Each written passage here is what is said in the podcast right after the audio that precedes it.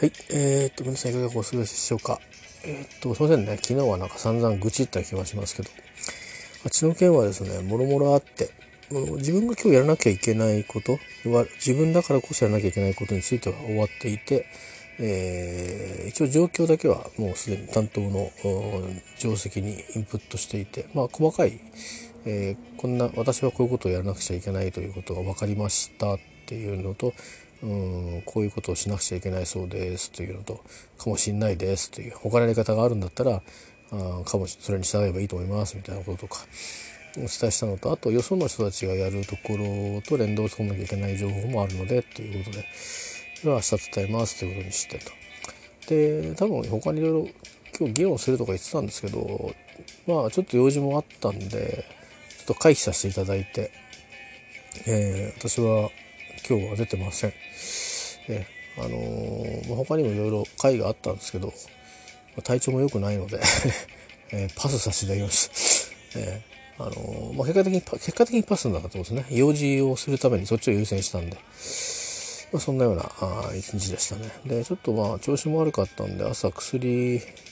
ちょっと強めの薬を飲んで、えーまあ、どうにかあ仕事には入れたんですけど、まあまあ。結構もうその自分がやんなきゃいけないっていうところまででもうもそれ以上は持たなかったですね。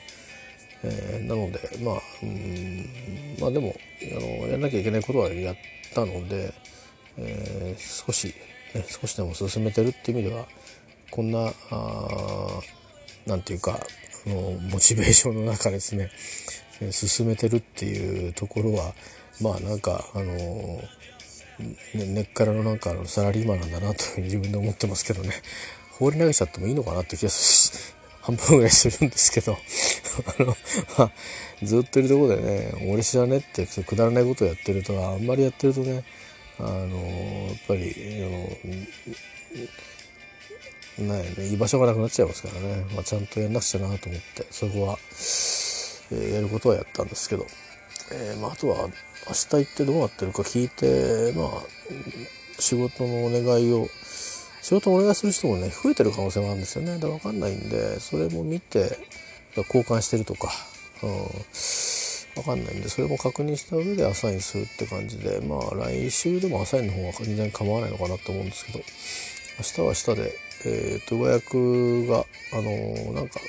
事務所みたいなとこにあのえっ、ー、と連絡とかね、まあ、よろしくお願いしますみたいな挨拶しに行くところにちょっとくっついてって情報をちょっとチェックするというかお話をお伺いするみたいなことを簡単にね、えー、一言お伺いするみたいなのためだけにくっついていく予定にしてるんで、まあ明日は明日でまたあの、えー、出かけなくちゃいけないなという思ってるんですけどね、まあ、約束もしてきたんで行きますよと、まあ、そんな風にしてこうまあ、ポジティブに見える僕もいるし、あの一方でもう早くあのさよならしたいなっていう自分もいますしね、えー、まあでも時間が来ればあのー、最悪あれなんですよね、なんか、うん、どんだけゴミ出るのか知んないんだけど、まあ、さんじゅう、よんじゅうぐらいまでだったらもう全部、全部自分で分別し直して、あのー、できるんで、えー、なんかあんまり人を当てにするのもどうかなって気になっていて、まああのー、いろんなやり方があるとは思うんですけど、えー、なのでまあなんか最後は全部自分でやろうかなみたいな気になっていて、まあ、今まで、あのー、立場上あまりそういうことはしないっていう風にしてね使っていくっていうところにこう存在意義があるんだよっていう、何かあったら冷静に判断して指示を出していくっていうために、えー、いうことだったんですけど。まあ、なんかどうも、あのー、今回の仕切りはちょっともうそもそも花からあのもう順が全部バラバラ違うんで、えー、そもそもなんでやるんでしたっけというか、こんなことだからやるんだよみたいなあの話からこうちゃんとしてないところからね、まあ、失敗してるんだと思うんで、えー、まあそれはだから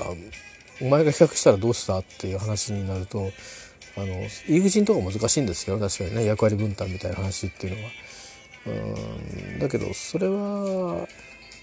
役割分担考えてる人たちがどうしてそれをやろうかと思ってたかっていうところから始まると思うんですよね。そこから多分間違ってるんですね。だからもっと言えば僕ちゃんのボスがなんかもうやるってことありきで始まっちゃってるところをあえてそれを言葉にしてちゃんとやっぱりメッセージ出すってことをしてないっていうのがあの、まあ、全てのあのあ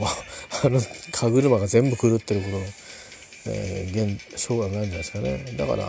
そういうことから始めていけばみんなでやっていかなきゃいけないかもしれないねとか、えー、いうふうにして具体的にねあのお願いすればできるんでしょうけど、まあ、とにかく情報の出し方も今日もなんかいまいちあんまり細かくこう統制してくれた感じもなかったんで、まあ結局いろんな情報をね、あのー、僕らはこう上げてるんですけど、どっかで情報の統一があったりして、あのー、なんかただでさえそういうねあの短期間で絶対にあのとりあえずまあ片付けいいとしてですよあのセットアップのとこまでは間違いが許されないところがクリティカルなところがあるはずなのに、誰もそのクリティカルパスについて僕は僕は僕は言いましたけど、あのー、なんかアプローチしてないしみんなほったらかしだしみたいな。なんでもう僕は知らないと思ってますんでいいんじゃないですか、恥かけば別にゴミも減って最高って感じなんですよね。いや本当にねもうどうするつもりなのかね分かんないですけど、まああのー、買い物ぐらいはあの行く用意はあるんで、できもうあと僕ができるとかそこぐらいですよね。もうあとはできることはもうそんなにないので、あとはよろしくっていう感じですね、えー、体を動かしてくださいと、えー、あのー、我々のような部署にいる限りはあのー、どんだけ偉い人もみんな体を動かしてくださいということでいいんじゃないかなと思いますけどね、えー、たまにはあのー、接待狩りもあるといいんじゃないですか。はい、まあ、そんなことでですね、とりあえず今日は回避したんでどうなってるか聞いて、あのー、あのそれからリスタートかなと思ってます。あのー、ちょっとそういう風に距離を置きながらじゃないと多分僕壊れちゃうんで、えー、あんまりだから深く関わるような体にはしない感じでやることを淡々とやってっていう感じに持ってこうかなと思ってますね。えー、あのー、考える方にあんまり入っちゃうと多分もう無理ですね、えー、持たない、うん、やっぱり言ったようにその要は ト, トータルな概念形成ができないので、なんかうちのメンバーが混乱するのも無理もないですよね。えー、まあそれでもフィットさせていくんですけど、フィットはさせていきますけどでもねというところがやっぱりあるので、そこはミクロで見たらね、えー、大きな考え方はいいとして、えーまあ大事なところはやっぱり気持ちの問題かな。うん、やっぱり大事ですね。やっぱりちゃんとあの何でもあんまりあの政府のいろんな検討会の書類みたいに語りすぎてるのも本当あれはあれはで鬱陶しいんですけどね。たまに私たちもまあいるような組織でもあるんですけど、なんかなんだかんだ言って結局処遇悪くなるのねみたいなそういうのもあったりしますから。えー、それはそれでまた嫌な気持ちはするんですけど、でもそれでも気持ちというか状況を伝えてるんですもんね。あの具体的なものとこう、えー、限界のものを含めて、でその後説明をするとかいうことで、とりあえずまあどうせろくなことは言わないんだけど、まあまあこうだんだんにして受け止めなきゃいけないっていう機運を作っていくっていう、やっぱりあのそれは企画なんでねあの、えー、で僕ら企画じゃないんでね、えーそこなんですよね。なんかそこのなんか変なとっても大きな誤解が何かねある気がするんですよね。企画って何っていう、それからそれをお手伝いする、えー、ところをですね、まあまあ、あの慣れてるでしょうからっていう、そういうメッセージがやっぱり一番上の方から聞こえてこなきゃダメなんですよね。えー、だからまあ多分視点でもそうだと思う視点でもそうだと思いますよ。今昔はもう一声で、ね、支店長かとか課長が言ったらもうわーってなんだか分かんないことやれっつってるっつってやるっていうのあるけど、今はやっぱちゃんとそこを理念を語らないと、うん、そうやって金を盛り上げていって、じゃあなんか面白いことしようかっていう感じにしていくっていうね、それが人の世の中かなって気がする。懐かしいしますね。この年でそんなこと考えると思いませんでしたよねバカ臭いうん、なんかもうだいたい会社入ってじゅうねんぐらいしたらもうそれクリアする話なんで、なんやねんって思ってますよね。あいつはなんでね今日も愚痴になっちゃう。さてとえっとね話変えます。えっと今日たまたまなんか今ね、あの エヌエイチケー でね、全国放送になってるのかな、あのジュジュさんって歌手いますよね、と三浦春馬さんって俳優さんいますよね、が出てる番組で「世界美味しすぎる」だったかな、あ美味しさにあふれてるだったかな、なんかそんなような番組なんですよ。で今日ちょうどあのブルターニュ地方、フランスのえー、っと ど, どこっていうのかな、うんとまあサウザンプトンとかのに向き合ったエリアね、フランスの、えー、まああのこう半島みたいな突き抜けたあたりのあれブルターニュっていうそうなんですね。確かまああそこがいわゆるその、まあ、フランスなんですけど、あの元々のイギリス人っ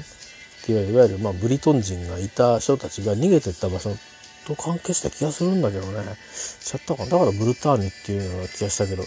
まあなんかですね、要はそこでこう、まあ、リンゴのお酒ですね、シードル。えーまあ、サイダーってあれ英語では言 う, 言う時もありますけど、アルコール入ってるんですよ、サイダーっていうのは英語の場合。あの三ツ矢サイダーと違うんでね、えー、あれはまあソフトドリンクなんで、まあ、うん、なんていうんだろうね、まあそうですね、シャンパンなんかのことポップとかって言ったりするけど、炭酸飲料のことポップとかって言わないもんね、何なんだろう、なんかメニュー見たら分かんだろうけど、すいません、ど忘れしてますね。どうすね、使ってないのかも銘柄言っちゃうからね、コークプリーズとかね、えー、まあまあでそこのウルタニ地方の中をこうそういう美味しいそのシードルリンゴ酒をですね探して歩いてるっていうなんか番組だったみたいで、で、えー、まあたまたままあそれに合うってことで、えー、合うのかな本当にちょっと分かんないですけど、あのまあモンサンミッシェル出たんですよ。モンサンミッシェル料理がちょっと出て、でモンサンミッシェルのあの周りとか島の中とかやってましてね、まあ、まずはその、まあ、オムレツの話が出て、まあ、純米の話が出てと、で、まあ、潮が満ち引きあるから、もともとはね、今はまあ橋があるんで、えー、引いてても道自体が引いててもあの移動する手段はあるんですけど、あの自動車を使うとかね、あの橋を使う分にはあの海を渡ってくるっていうそういうエコなツアーもあるんで、まあ、それは別として、でえっ、ー、と、まあ、そのまあ、オムレツ出てましたね、はい、あの結局あそこね、オムレツの店ってね、あの、あのふわっとしたあのオムレツなんですけど、みんななんか系列店なんですよね、確かおおよそ同じような店がいろんなところにいろんなタイプの店を持ってて出してるんですよ。あの行くとあの夢を食わせるの申し訳ないんですけど、すごくやっぱり向こうの建物ですよ、石造りで、で石畳だし、だけどね平たく言えば江ノ島なんですよ本当申し訳ないんだけど、あの俺も例えば本当に失礼だと思うんだけどね、あの行く前からもそう、そういう感じなのかなと思って思っていたんですよ。で行ったらあのやっぱり江ノ島ですね。あの要はエスカーがないだけですよ。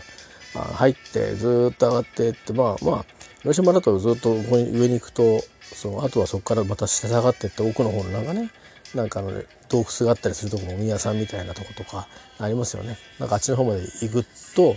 あれですけど、えーまあ、それがだから、まあ、モンサンミッシェルの場合には、ね、大部分を占めるその島の上にあるあの教会の敷地があって、それから聖堂があってみたいな、で、まあ、上にミカエルがいてと、まあ、いうことがあって、で周り城壁みたいになってるから、その城壁沿いの通路を歩いていくと眺めも良かったりとか。いう風な感じだったりするし、あとはまあさすがに江ノ島とは違うのは、あの非常にこうあの島の中だけでいろいろこう家とかいろんな必要ななんていうかな、墓地も含めていろいろあるから、であとはそのいわゆる、えー、とモンサンミシェルの、えー、と教会の敷地とその人たちが住む居住区と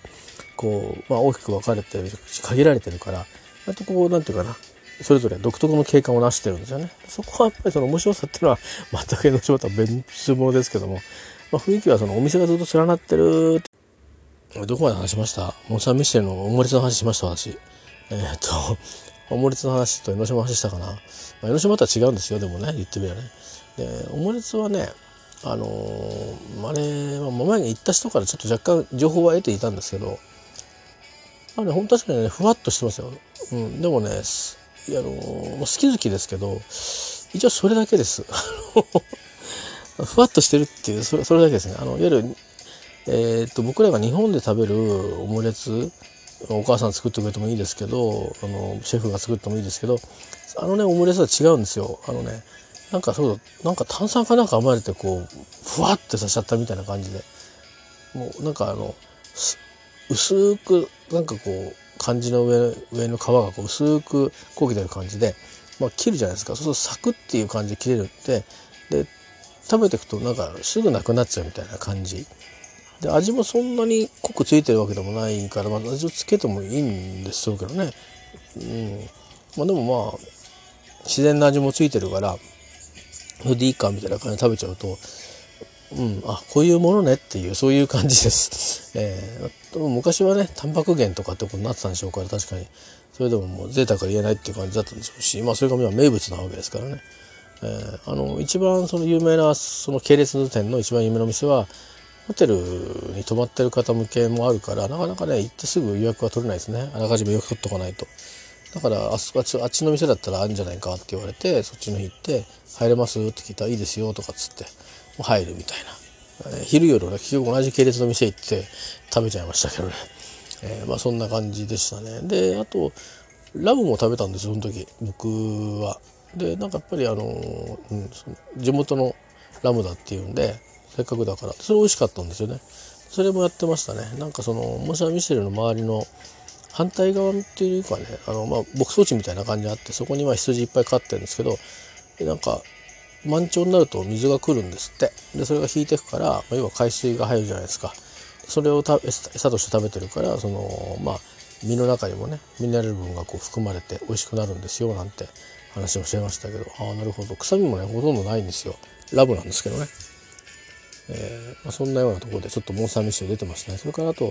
まあ、以前私別のポッドキャストで言ったりもしたんですけど、まあお楽しみはね、あの実はあの聖堂とか、まあ確かにその見て、えー、っていうのもあのあの、あの山の上のあれは何だったんだろうって言ってね、これ聖堂入ってって、まあ、じゅうぐらいにこう見ていって、それから一番上の一番てっぺんにある聖堂、なんか屋根が結構高くて、で屋根木造でできてるんですけど、で下は木組み骨石でねできてるんですけど、えーとまあ、そういうのの、まあ、あの当時の、 その、ね、建てた当時の割にはその技術建建築技術の素晴らしさみたいなのが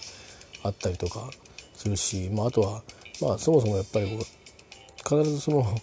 ミカエルのですね、天使ミカエルの、えー、まあなんかこうお告げでから始まるから、まあ、至る所にはそういうミカエルのなんか出てくるんですよ。な, なんてあの、あのー、なんて天使なんだと思って僕は見てたんですけど、いやまあそれでも多分もともとの信仰がある人だから信仰の強さが違うんでしょうね、きっとね。えーあのー、私たちがいわゆる天使っていうのを考える時の天使とは相当意味が違うっていうかね、神の使い唯一神のですからね、まあ、まあ、なんていうか普遍的なゴッドっていうかいうものの使いとしてこう来るんで、夢枕に立ったっていうね、教会作れ教会作れって、えー、エンジェルハラスメントってないのかなと思うんですけどね今思えばハラスメントだなと思うんだけど、まあそういう言葉はあのあいに使うも合わ、合わないのかもしれないけど、この場合はねなんかコロケーション的にないのかもしれないけど、まあ、あのそういうような感じなんですけど、やっぱ一番とお楽しみはですね、まあ、宿があのいや宿をそのまあそのね江ノ島みたいな通り、えー、というかまあそのまあ一応中心地そんな広くないんですよとにかく。でそのところにまあそこ入って上がってったら上部屋になってるっていうホテルもあるし、そこの裏側のその城壁みたいなところの通り沿いにホテルがあったりっていう人もいるし、で僕なんかはチェックインしたら山の上の方だからつって預けても預か案内してもらって、でこう墓地を通り抜け脇を通り抜けてここだからみたいな。でこれ入ったあの左と右だからみたいな。だからなんていうか家の一階丸ごとあの借りちゃうみたいな、そういう感じでしたね。でふたり俺自分たちでこう家の中をこうに部屋あるところに、まあ、それぞれバスが両方スイートでついてるっていう、スイートってあのちゃんとくっついてるっていう意味でね、広くはないですけど、一応窓を開けると、まあ、高台になってこう斜面になってるから、そこからこうベランダもあって海が見えたりとかもするんですよ。ちょっと距離はあるんですけど、なかなか気分いいんですよね。でまあそれで夜はさすがにそうですね、結構遅くまで人いるんですよ。だけどまあ主だった日帰りの観光客は、まあ、夕方というかもう昼さんじはんとか過ぎ過ぎたらみんなパリに帰ってくるんで、パリなりレンヌなりに帰っていっちゃうんで、そこら辺から過ぎ始めるんですけど、というわけ夕方ですかね。まあ日が高夏だと日が高かったですけど、普段はやっぱりそのさっき言ったね自動販売機閉めるみたいな、だからはちじとかなのかなぐらいになるとはちじくじとかになるともうあのみんなもうガラガラっていう感じになるんで、えー、誰でもいないみたいな。でみんなあのモサンミッシェルをその対岸から来た人たちは近くを見たくて来るんですね。で反対側からの夜景みたいのは自分たちのホテルから見てるから。で逆に島の中泊まってる人はあの無料のシャトルバスみたいなのであの橋の向こう側行って見るみたいなことをするんですけど、うちらも行こうと思ったんですけど、まあ、家族でちょっと疲れてる子もいて、まあ、途中まで歩けるとこまで行ってそれでまあ見ましたけど十分あのでしたよ。あの確かにあの絵はがきみたいなあのなんとなく土地があって海があって向こうにモン・サン・ミッシェルがあってみたいな夜夜景に浮かんでるみたいなそういう感じは見えなかったですけど、普通にあの夜のあこれはがきに見たあの島だけの部分ねっていう感じのはあの本当にちょっとちょっと入れてちょっと橋を渡った途中まで渡ってくるあの無料シャトルバスの終点ぐらいまで行くとですねあの見れて、で、まあ、そこで人と一緒に見て、まあ、満足してでそのもう誰もいなくなったあの通りをまた逆走逆逆流っていうか逆に戻って宿に戻るみたいなね。えー、宿に戻る時にねいきなりなんかねこれここから変わるんですよみたいなねちょっとした門とかあるんですよ。あの石地で作られたもしかしたら見張りの台なのかもしれないんだけど、でそこ通ってこう上がっていくんですね。なかなか味があってよかったですよ。あのだから僕の感覚で言うとえっ、ー、となんていうかあの、まあ、竹富島とかと同じですかね。なんか日中はやったら観光客だらけになって、まあ、自分たちも自分たちもそのうちの一人ですけど、だけど夕方になると誰もいなくなって、特に、まあ、みんな多くは今西桟橋の方に行って夕方で見る人多いと思うんですけど、僕ら最初行った時はたまたま出会った人の勧めでね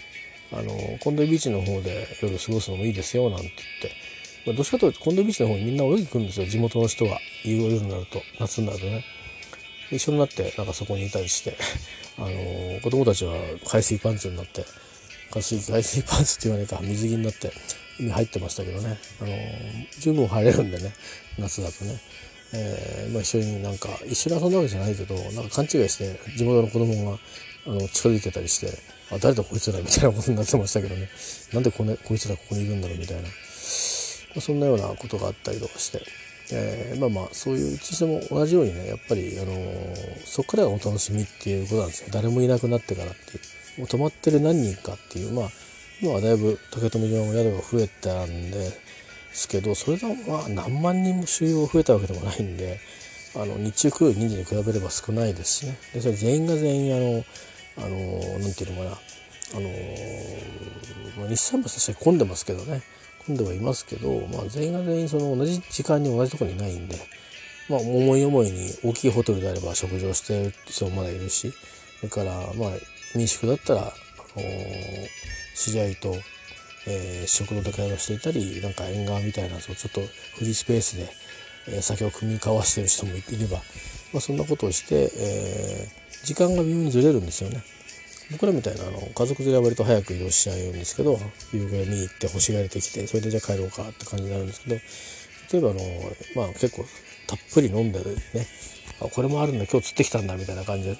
食べるよとかつってさばいてくれ出してねあるいは自分たちでさばいてなんてやってる方々は、まあ、宴会が終わった後いちじにじになってからじゃあ行こうかっつって星を見つつ、ね、調子よければ物が見えるらしいんですよね。でまあそんなようなことでまあ桟橋まで歩っていってでも一通り海見て、ね、帰ってくるみたいな酔い覚ましがてらそれから寝るみたいなで寝るけどね朝は朝食は時間通りピタッときますからもうにじかんちょっと寝たら起きるみたいなで真夏の暑い中じゃあ船乗ってなんかするとかみんなアクティブですよね。うちはそんなスピード感でいかないですけどねえまあそういうことで、まあ、島って、まあ、モサンミッシェルも、まあ、島は島なんで。一応多分そういうことになるだろうという勝手な憶測でですねあの宿を取りまして、えー、僕は日帰りバスで日帰りする人たちが多いんですよね。楽ですしねだって乗って行って「何時で集まってください」って言ってで帰ってきてまた帰ればいいんで、ただ片道ごじかんずつぐらいかかるのかなよじかんはんとかで向こうにいる時間もどんだけあったかそれ同じぐらいぐらいの時間かだから夜ねじゅうじぐらいに着くんですよパリに。朝朝早く出てでなんか結構しんどいなと思ってだから泊まった方が楽でいいなって自分が思っちゃったっていうかまあ、僕はついていけないと思って、であとバスもなちょっと辛いなと思って、トイレとか移動する、トイレがついてても移動するの結構大変じゃないですか、あのなんていうか鉄道に比べるとバスって。だからうーん鉄道にしましたね。でだからうちの場合はあのモンパルナスかな、タワーがあるところからあの ティージーブイ 乗ってレンヌに行って、レンヌからバスで、えーまあ、一応モンサンミシェルって書いてあるんだけど、まあ、そのなんか無料シャトルバスまでまた歩くんですけどね、えー、ですからまあ結局僕ら最初行く時はあのあれですよね、スーツケース持ってるわけですよね。あ、持ってなかった、スーツケース預けたんだパリに、うん、あのパリの宿にんと着いた時に泊まってモンサンミシェル行って、また戻ってくるから預かっといてっつって、そういうふうに交渉しといて行ったんで、まあ、割と軽く行けたんですけどね。それでまあ一泊して、でも翌朝はまあ早々に朝散策して戻ってきてと、パリにも戻ってきてみたいな感じで、まあ一泊二日って言っても二日目はあんまない感じでしたね。えー、一泊 いってんさん 日みたいな感じで、えー、帰ってきて、でまあパリでパリでの予定を、あのー、こなして、えー、もう一日ぐらい、もう一泊ぐらいパリいたのかな。えー、にはくぐらいしたはずですね、パリにね帰ってきてから、えー、であのー、からまあ他のところに移って、えー、バルセロナに行ってロンドンに行ってってそういう感じで行ったんですけど、だからパリは結構長くいたのかな結局ね、あのー、パリとかフランスにね、えー、来て泊まって、えーうん、来て泊まって、あのーモサンミシェル泊まって帰ってきてにはくしてみたいな感じだからよんはくぐらいいたんですけど、えー、よんはくいつかぐらいいたのかな。だから日程がいっしゅうかんちょっとだから、うーんロンドンもさんぱくぐらいしかしてないから、えー、多分そうですね、多分パリが一番長かったのかもしれないですね、パリとパリフランスがね。まあ、そんなの見て、えー、ました。さっき一瞬一瞬だけその三浦春菜さんとジュジュさんの番組でおっと思ってね、久しぶりに見ておりまして、ああこうだったなと思って、その誰もいなくなった島、これがお楽しみですみたいな、そうそうそうそうっていう感じで、でもこれだから何っていう人には分かった分かんない境地なんで、境地っていうかその価値観の問題っていうの、誰もいないくつつまんないじゃんって言われたら、それまたこちらも神戸ができないんですけどね、えー、まあそういうのが好きな人はということなんですよね。で一つあの関連した話でなんかですね、ちょっと具体的な地理の場所わかんないんですけど、あのそういう意味ではだから信仰的につながってんですかね、まあ、イエス国教会っていうのはもともとカトリックですから、それが国教会っていうことにして、まあ、離脱をしたんですね、えー、いわゆるローマから。でプロテスタントはまた別なので、まあ、最近はだからどういう住み分けになってるのかイギリスがちょっと分かんないんですけど、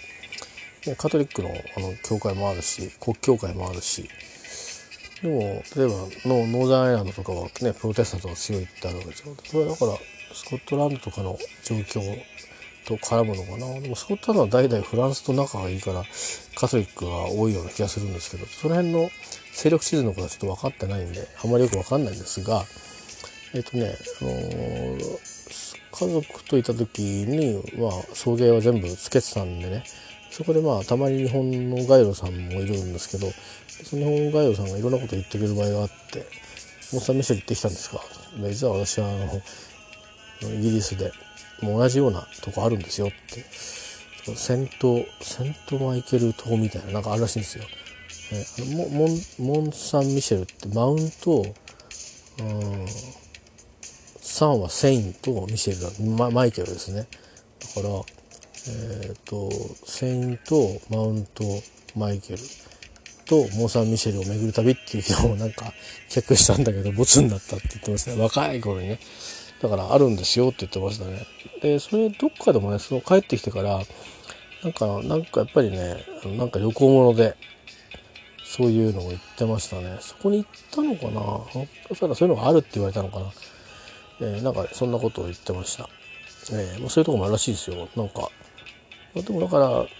較してみるのも面白いんでしょうねきっとね。あの何か通底するものがあれば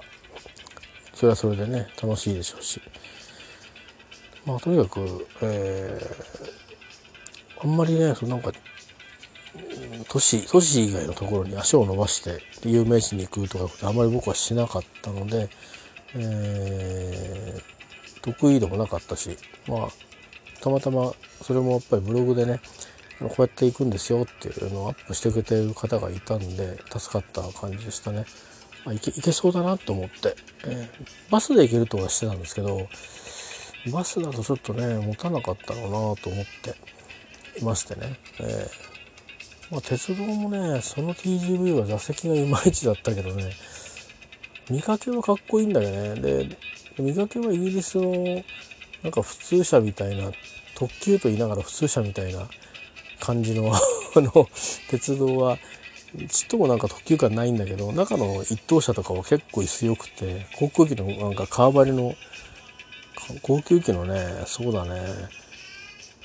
ビジネスクラスとプレミアムエコノミーの間ぐらいなぐらいのグレードはあるんですよ。まあ、ただあのリクライニングはもうしないのかなんかなんかかあの肩ってこう固まっちゃってるんですけどね形がね格好が、まあ、でもね結構広々と作られたりするんでいっ等だとね、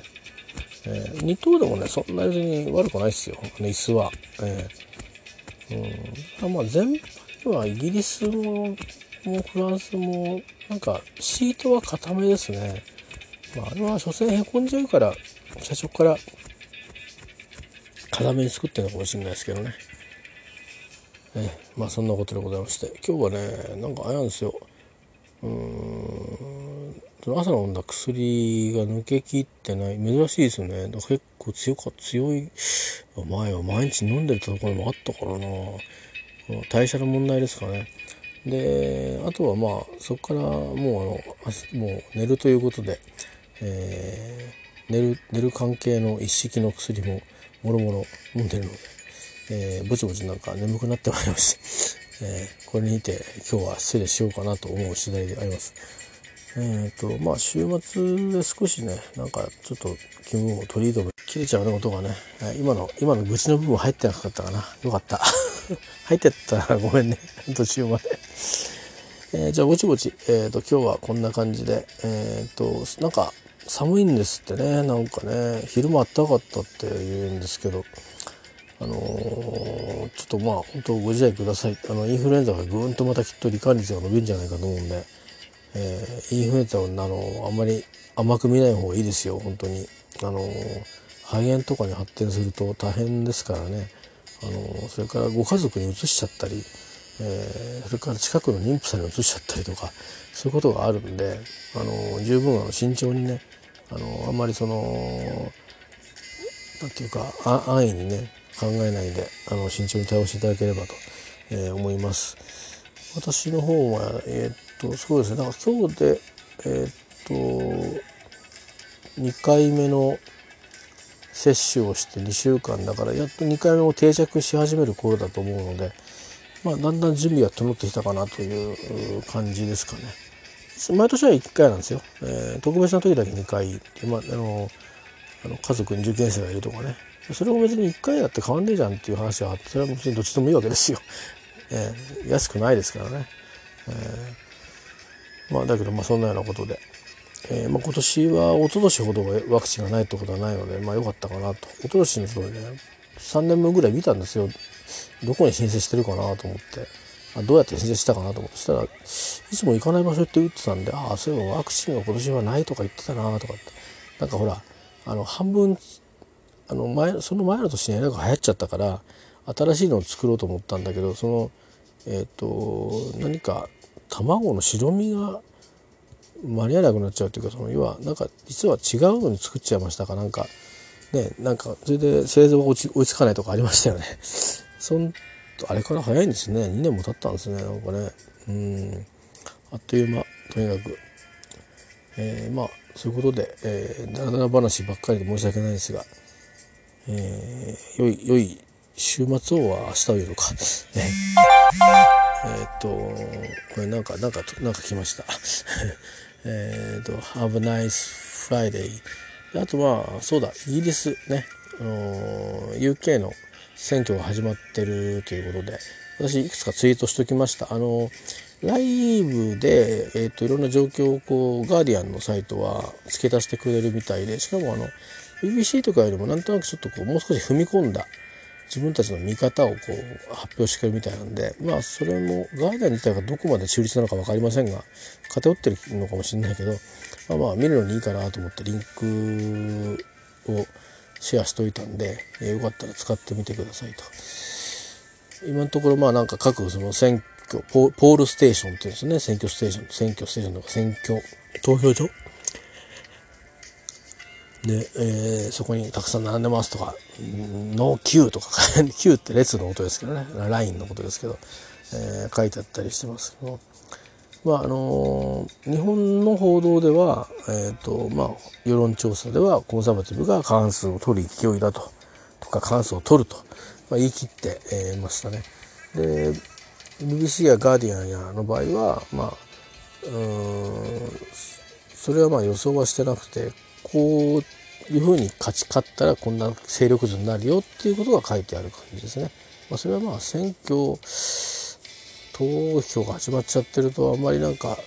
投票行動に行き渡るような言い方はできないってことなんでしょうね。そういうふうに思いますけど、えー、多分日本時間の明日の午後には分かるって言ってるんで、ってことはもうじゅうにじになってますよね。で多分即日開票されて午後には分かるってことは多分朝には分かるってことなんでしょうね、イギリスのね、えー、くじかん今あのサマータイムが終わってるので時差がくじかんありますから、えー、さんじとかよじにじとか、まあお前はもっともしかしたら例えば開票バーッと続けて夜中のにじぐらいにはもう体制が分かっててということで、じゅういちじじゅうにじじゅうさんじじゅうよじもうこの辺りで情報が正しく伝わってきて、えー、得票数もそれぞれの政党別に分かったりして、えー、同時にあの新しいその政権を取る政府の動きとかあるいはその迎え撃つ野党のいろんなコメントができたりとか、まあ、そういうのをこうわわわわこうね出てくるんだと思いますけど。まあ、いずれにしても、えーまあ、コンサバティブの方が優勢であってコンサバティブが政党を取るんであれば、まあ、あのブリジットを決め込むということなんで、あとは過半数取れるかどうかってところだけが焦点ということですね。ただ一方で、まあ、これでまあブリジットがいちがつさんじゅういちにち前より前にね議会で過半数取って承認されてしたとして、その後あの イーユー との新しい関係を構築するまた年っていうのがあるわけですよ。でそれをやっていく中で結局基本政策においては折り合ってないので、折り合うわけないんですよね。折り合ってなったら家に残るんですから。だからあのそのまんま結局のところはなんだかんだやってみたけど、あの何の調整もなく出てきますってことになる可能性もなしなしとせずっていう 論, 論調もあのこれはどこだったかな ビービーシー だったかなのどこどのライターさん書いたか分かんないですよ。その ビービーシー が囲ってるライターなのかフリーのフリーランスの人の